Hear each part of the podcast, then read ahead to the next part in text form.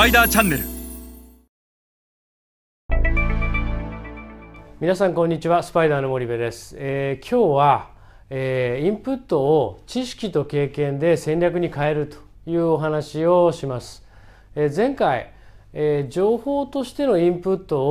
を戦略としてのアウトプットに変えると。このインプット情報とアウトプット戦略の相関関係についてお話をしました。で物理的にはこのインプットがなければアウトプットとしての戦略は出ないただ優れた戦略を出すためにはインプットが必要であるということは大前提なんですがこの知識と経験をいかに組み合わせることで、えー、革新的な戦略に変えるのかと今日はそのことについて一緒に学んでいきましょう。えー、まず最初に申し上げたいのは、えー、アウトプットという戦略はインプットがなければ出ないとこれは物理的にそうであると。しかしインプットが多ければ必ずしも優れた革新的な戦略アウトプットが出るのかというとそうではない、えー、その間には必ず知識と経験がありそれが組み合わさることによって革新的な戦略というアウトプットが出ると。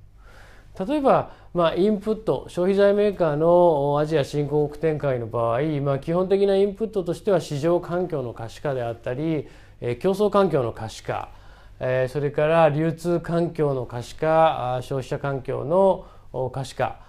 最後にディストリビューターの可視化こういった情報を広く深くインプットとして集めてくると。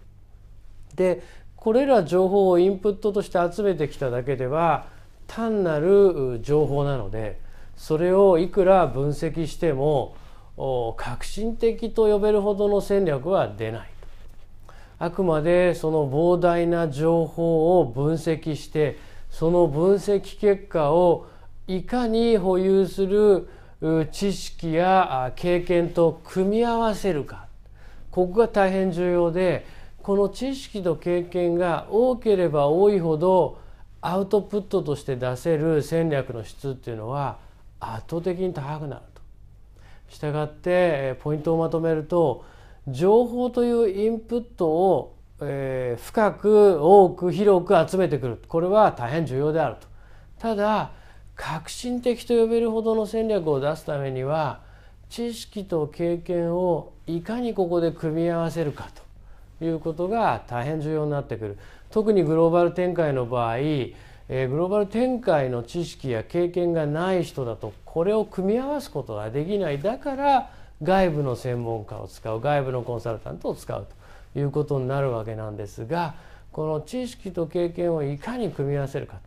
ということが革新的な戦略を出す上では大変重要になります。えー、それでは皆さんまた次回お会いいたしましょう。